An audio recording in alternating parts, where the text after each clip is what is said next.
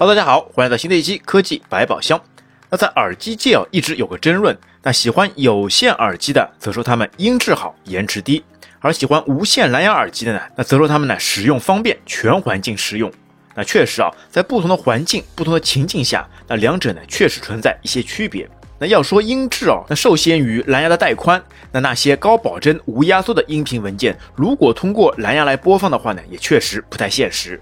而对于电竞爱好者，特别是 FPS 类需要听声辨位的游戏，则更是需要有线耳机的支持。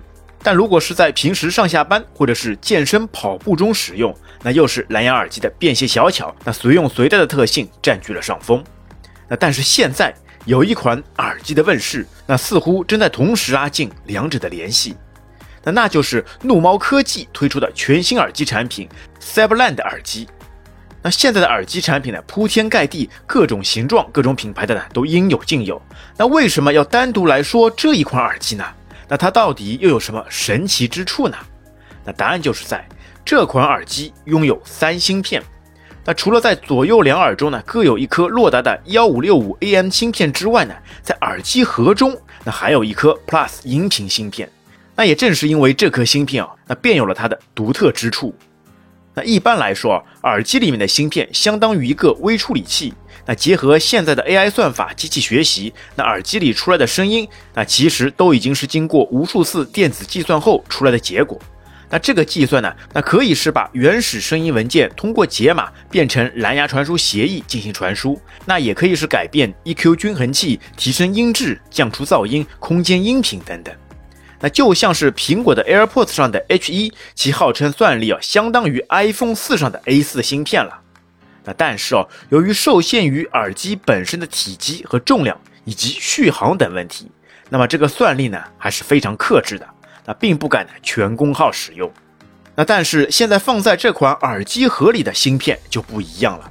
那虽然我平时呢并不参与工作，但只要用户啊把耳机盒连上电源，那这款芯片呢则可以开始毫无顾忌的火力全开，不用再担心耗电问题。而且通过这个独立的 DSP 芯片处理后的结果也显而易见。先不说音质怎么样，光是延迟，官方宣称呢就达到了惊人的三十六毫秒。那这是一个什么概念呢？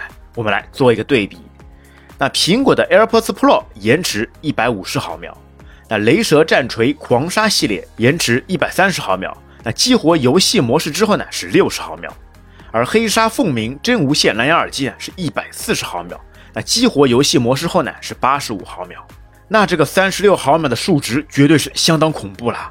那在同类型的产品中啊，直接是两倍甚至五倍的提升啊。